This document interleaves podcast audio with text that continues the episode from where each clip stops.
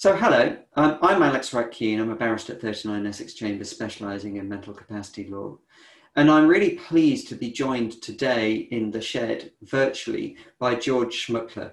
And people who've seen um, episodes of this previously will know I always want the person I'm speaking to to introduce themselves rather than me rabbiting on trying to explain who I think they are. So, George, over to you. Can you can you t- tell us about yourself? Okay. Well, firstly, thank you for the invitation to this um, discussion. Um, I'm a psychiatrist. I'm retired from clinical practice. I was formerly a consultant at the uh, Maudsley Hospital and for some years medical director as well. Um, I'm now uh, an emeritus professor at uh, the Institute of Psychiatry, King's College London. And my research interests I'm continuing despite my retirement, and they're mainly mental health law reform, um, ways of thinking about reducing uh, recourse to coercive interventions in mental health care, and also understanding risk and risk assessment and, and what some of the issues that arise from this in, in mental health uh, services. Brilliant. Oh gosh, there are so many things I could be asking about, George, from that smorgasbord of, of, of interest that you have. But what I was really wanting to sort of drill into today with you is, is this idea of fusion law, because you're one of the leading proponents of this idea. And I'm wondering if you could just sort of, well, introduce the idea for people, introduce the concept, and then we can dig into some of its nuances. Okay, well, the idea uh, of fusion law is that instead of having separate mental health act, which I will tell you is uh, unsupportable from a moral point of view, and a separate mental capacity act, that a non-discriminatory um, approach to mental health care, indeed all health care, is to have a single generic act, which what we could call a mental capacity act, and which is applicable across all of medical specialities, and indeed uh, in, in, social care. So there would not be a separate mental uh, health act. Um, I can go into why I think this. Yes, no, please, please. Okay, well, people with a diagnosis of a mental illness or, or a mental disorder are denied some fundamental human rights on an equal basis with, with others in, in our society. And indeed, in virtually all societies, because they, where they, there is a separate mental health act, uh, it, it, it is very similar to what we have in this country. Um, and the, the rights that are violated are the right to autonomy or self determination, and a right to liberty, and the right to security of one's bodily and uh, psychological integrity. Uh, and these are rights which uh, protect against unwarranted state intrusions, uh, paternalistic and other. Now, the violation of these fundamental rights becomes very clear when we realize that conventional mental health law discriminates, as I've said, unfairly against people with a mental disorder. Uh, and that this becomes very clear when we look at the Mental Health Act against the Mental Capacity Act, or what governs involuntary detention and treatment in patients with a mental disorder versus what governs involuntary interventions in people with all other disorders, in fact, all other people. So if we look at what happens in the case of non psychiatric disorders, where there's an issue, a question of whether an involuntary intervention is appropriate. And here there are two elements. The first is the person's capacity ability to make a decision for themselves. And if the person is judged to have capacity, then their position is respected, even if the outcome may be grave and seems to others imprudent or unwise. However, just the absence of uh, decision making capacity is not enough for uh, an intervention against the person's objection it also needs to be in the person's best interests. And best interests here has a, a significant component of the person's wishes and feelings or uh, beliefs and values, or I should say, and beliefs and values. Um, and this emphasis on the patient's perspective, I think, is increasing uh, in certainly judgments from, from the courts. So these two considerations of uh, decision-making capacity and best interests play virtually no role in the initiation of detention and treatment of people with a mental disorder. Here, the rules are entirely different. There's no overlap. For, in the case of mental disorder, involuntary detention and treatment are based on two different criteria. The first is a diagnosis of a mental disorder, usually very, very vaguely defined, rather blurred uh, edges. And secondly, a risk criterion, a perceived risk to the person's health or safety or to uh, or, or required for the protection of others. And so when we compare these two different sets of rules, we can see that autonomy or the right for the person's uh, uh, to, for the person to uh, self-determine and to reject treatment that is offered is not respected in the same way for people with a mental disorder as it is for people with every other kind of disorder.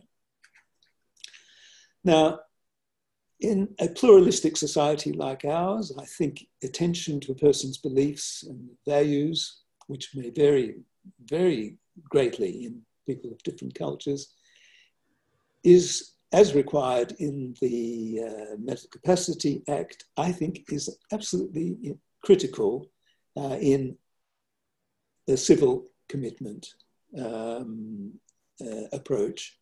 And we know in our society that there are huge differences in, in the use of uh, mental health uh, detention uh, according to different uh, ethnic groups.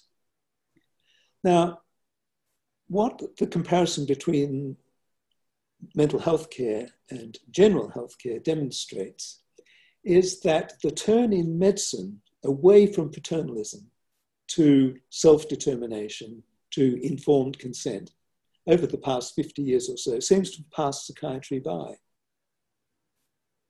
So that's the first area, the one of autonomy. The second area is, is another major and I think totally unacceptable um, area of discrimination against people with a diagnosis of mental disorder, and that is the protection of others element in the risk criterion.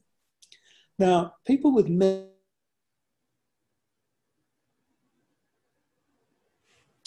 liable to being detained, albeit in a hospital, on the basis of the risk they pose or the the risk they are deemed to pose. Risk assessment is a rather difficult area.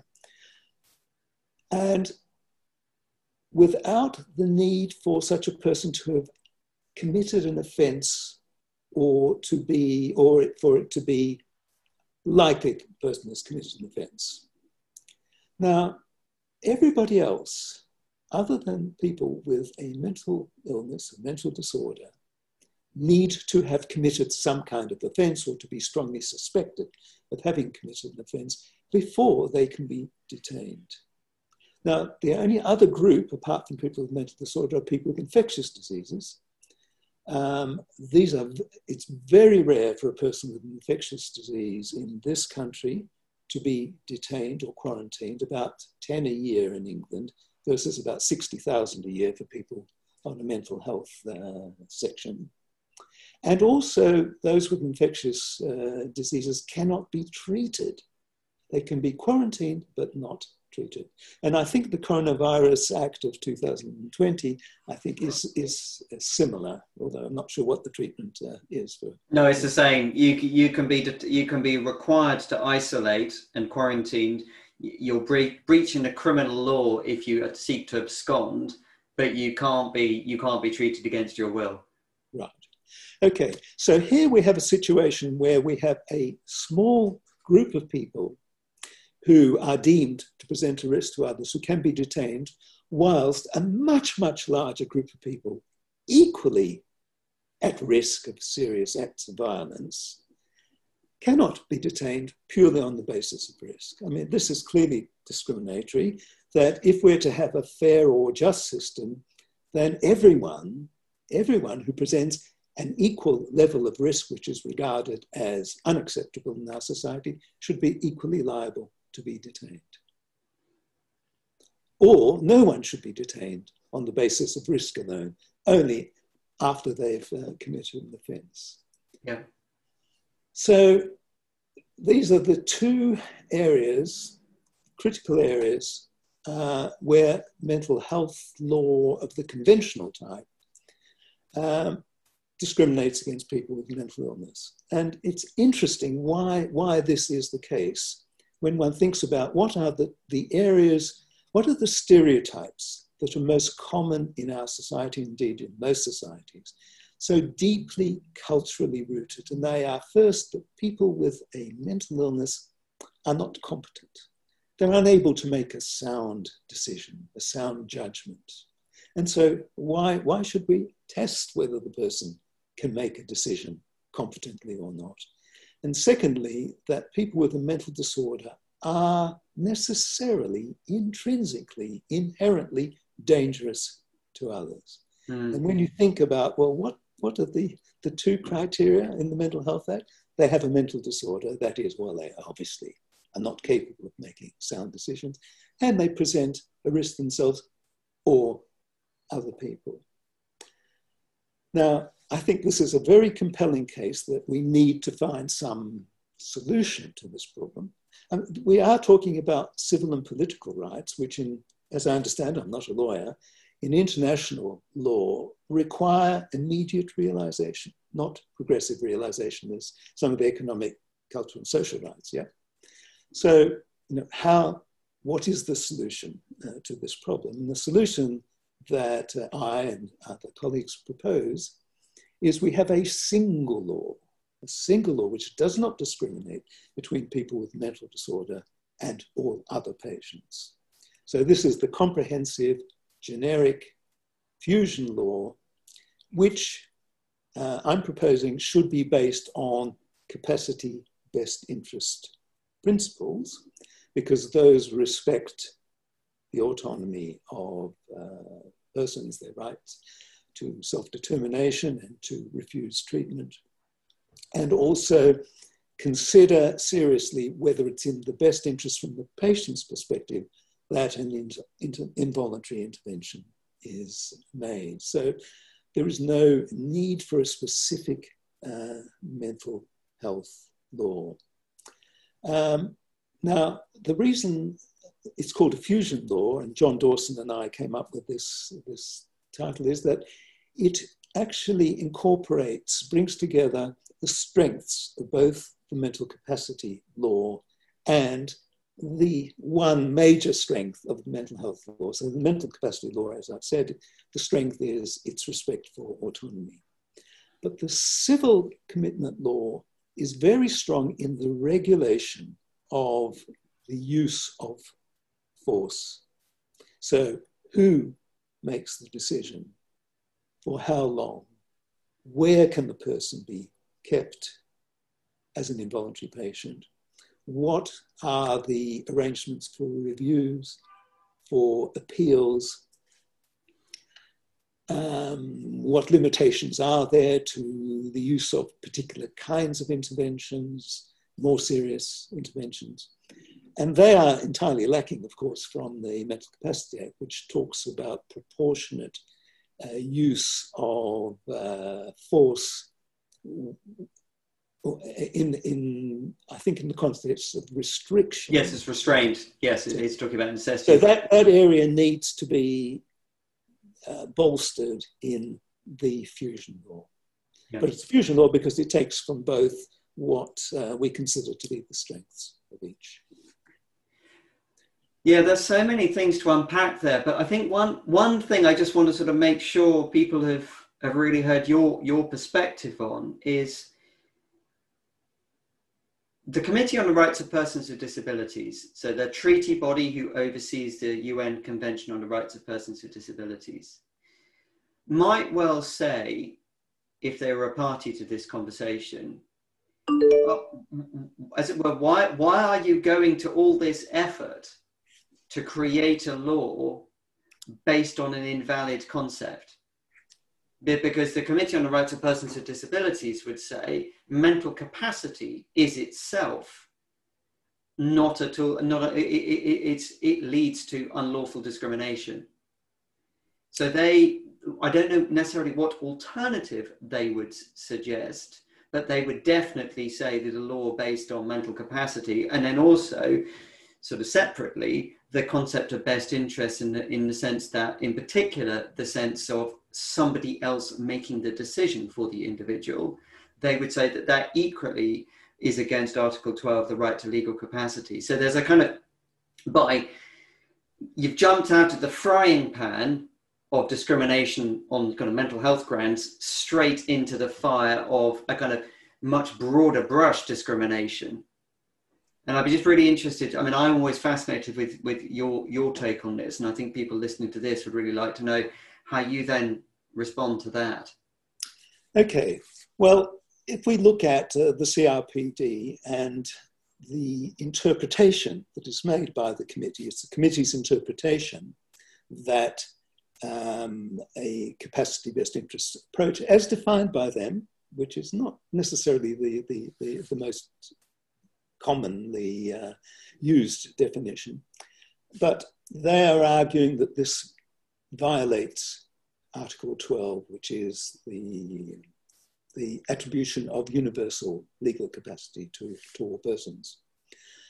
Now, the key phrase in Article 12 for me is that one must respect the rights, will, and preferences of people with disability. And whilst the committee has defined a lot of terms which are not actually in the convention, like substitute decision making, best interests, capacity, they have not defined what is meant by will and preferences, because these are words that, that are a bit unusual in, in uh, certainly in mental health law and in, in the law in general, apart from wills as testamentary uh, beneficiaries. Um, so I've looked and thought very carefully about what, what this might mean, what will and preferences might mean. And I think that the key issue is that there is a difference between a will the will and a preference.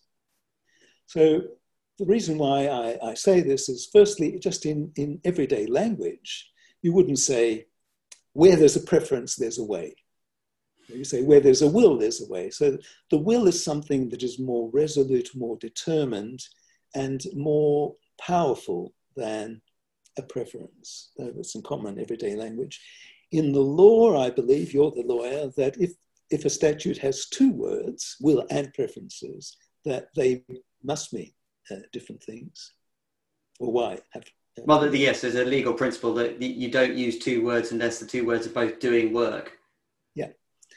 Uh, and thirdly, and I don't want to go into this in detail, but in the philosophy of mind and action, there is in the philosophy of a number of people, Kant, for, for example, but in contemporary philosophers, like Watson and uh, Hieronymi, that there is a distinction between the will, the will being a kind of higher order structure, which against which a desire or an intention or a wish is tested in order to determine whether it provides, it acts as a reason, it gives a reason for the person to carry through with that intention, wish, or desire or not?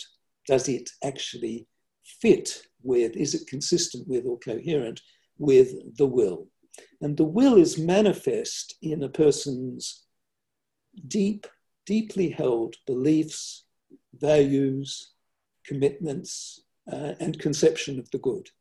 So that's the way in which I'm now defining the will. I think it's a reasonable definition, and I think most philosophers will agree that it is reasonable. They may disagree with various elements, of course, you know, they wouldn't be philosophers if they agreed with each other. Um, and if we then look at coming back to one must respect the person's rights, will, and preferences, well, rights, I think we can understand what they are, and they're actually very clearly articulated in, in the excellent CRPD. I think CRPD is, is an excellent charter that I hope we might be able to apply to uh, all people with disabilities, including people with mental health disabilities. It's just this problem with the interpretation of Article 12. So, what I am proposing is that where there is a disjunction between a person's will and a person's preference, that there's a problem. Mm-hmm. You can't respect both if they point in different directions. Um, and the best way of actually elucidating this further is to take an advance directive, an advance directive which of a, of a Ulysses kind. So here is somebody who's saying, look, I know that at some point it's possible, on the basis of previous experience, that I will have some kind of disturbance in my thinking where I will not be myself. I, and I'm very likely to say that I don't require treatment for what I'm now saying I clearly do require treatment. So, an example of a patient is who's, who's had two episodes of a manic illness and who's seriously disrupted her development as an actress. You know, she's a prestigious uh, art school, and it's clear that if she has another prolonged episode, you know, she will not be able to continue. So she made a, an advance directive saying, if I have two or more nights where I'm unable to sleep for three hours or more. I go out wandering in central London in the early hours of the morning on my own. And if I say that I'm a resurrection of Sarah Bernhardt, at this point I need treatment. And if I reject the treatment, I, I'm saying it's appropriate that I be treated against my will.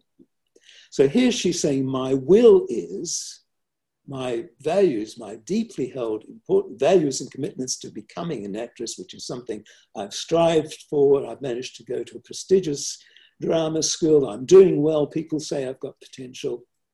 This is really important. I don't want this to be jeopardized. And I know that I will make a preference, It's quite likely, I'll make a preference for non treatment when I'm in the state, and I've given you the, the exact criteria, how you will be able to tell when I am in that state, when I'm not myself. Uh, and I want to be treated as quickly and as effectively as possible so I can get back to, to my studies.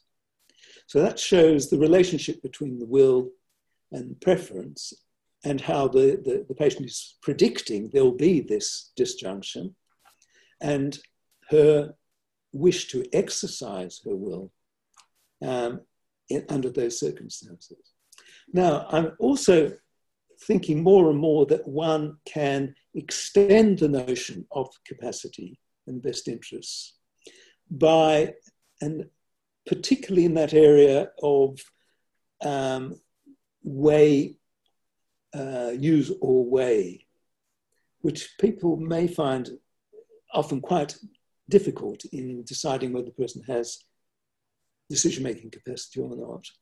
That that can be clarified by the use of beliefs and values, commitments, concept, concept of the good that the patient has, that is, their will, and whether there is a preference being um, uh, expressed by the, the patient which is seriously, radically inconsistent with the will. Now, this is common in, in mental illnesses, people with a psychosis may be saying things that are entirely incoherent in relationship to the, the, the person's will or their deep beliefs and, and values.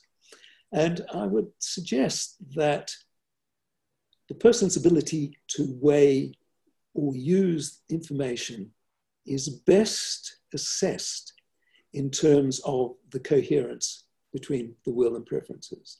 Mm-hmm. And I think that there are some judges that agree with this. And the case that really demonstrates this extremely clearly is the case of King's College Hospital and C. Uh, I think it was in 2015. And this was the case of the, the woman who wanted to live a life that sparkles. Now, here was a situation of, of uh, someone, and I can read little bits from it, but we probably don't have time. We're, we're beginning to run short on time, George, so we'll have to direct people to read it afterwards. I'll put a link. Okay, up. but essentially, this was a, a woman whose values were very unconventional. That she wanted a life that sparkled, where she would be look beautiful, have lots of money, um, it didn't matter how many marriages it would take once the, her husband's uh, finances were exhausted, she would find somebody else. Lots of affairs, degree of alcohol abuse, living it up, wanting to look beautiful, who had a number of setbacks, took a huge overdose, paracetamol, and developed kidney failure. And to keep her alive, she needed dialysis. The prognosis for recovery, according to the renal physician, was excellent, 85% or, or more. Nonetheless, she rejected dialysis. And the question arose well, did she have capacity? And the judge ruled, well, yes, she did have capacity because her decision, her rejection of treatment was entirely consistent with what her system of values and the way in which she had chosen to live her life up to this point these were entirely coherent and non contradictory, and the, he decided that she should not be forced to have renal dialysis. So here is actually an entry of belief and values into the capacity assessment, mm. not just in the special interests, in, in best interests, but actually it also clarifies, I think, what we mean by best interests. So if we believe that the disjunction or the gap or the out of jointness of the preference that's being expressed actually is a threat to the person's deep beliefs, values, to their will, then what is in their best interest is to give effect, to help them to give effect to their best interests, commitments, and concept of the good life. So it's filling that gap is what is in, in, in the person's best interests. Gosh, George, you've left so many things there are now. I deliberately, um, we, we try and keep these within sort of 20 minutes. Uh, and there are so many other things I'd like to ask you. Luckily, you can I can point to people and I'll put the link to your book Men in White Coats where you really amplify and develop so much of that. And I, I would say for people watching or listening to this, it's a fantastically clear and simple explanation of both current law and where you might want to go in future. So it's a, it's a really good. It, it's very much aimed at, as it were, non-specialists, and is incredibly helpful in explicating it. But for, for today's purposes, George, I'm afraid I'm going to have to draw time, although there's so many questions I want to ask you. But thank you very much indeed for your time today, George. I'm going okay, to stop recording you. now.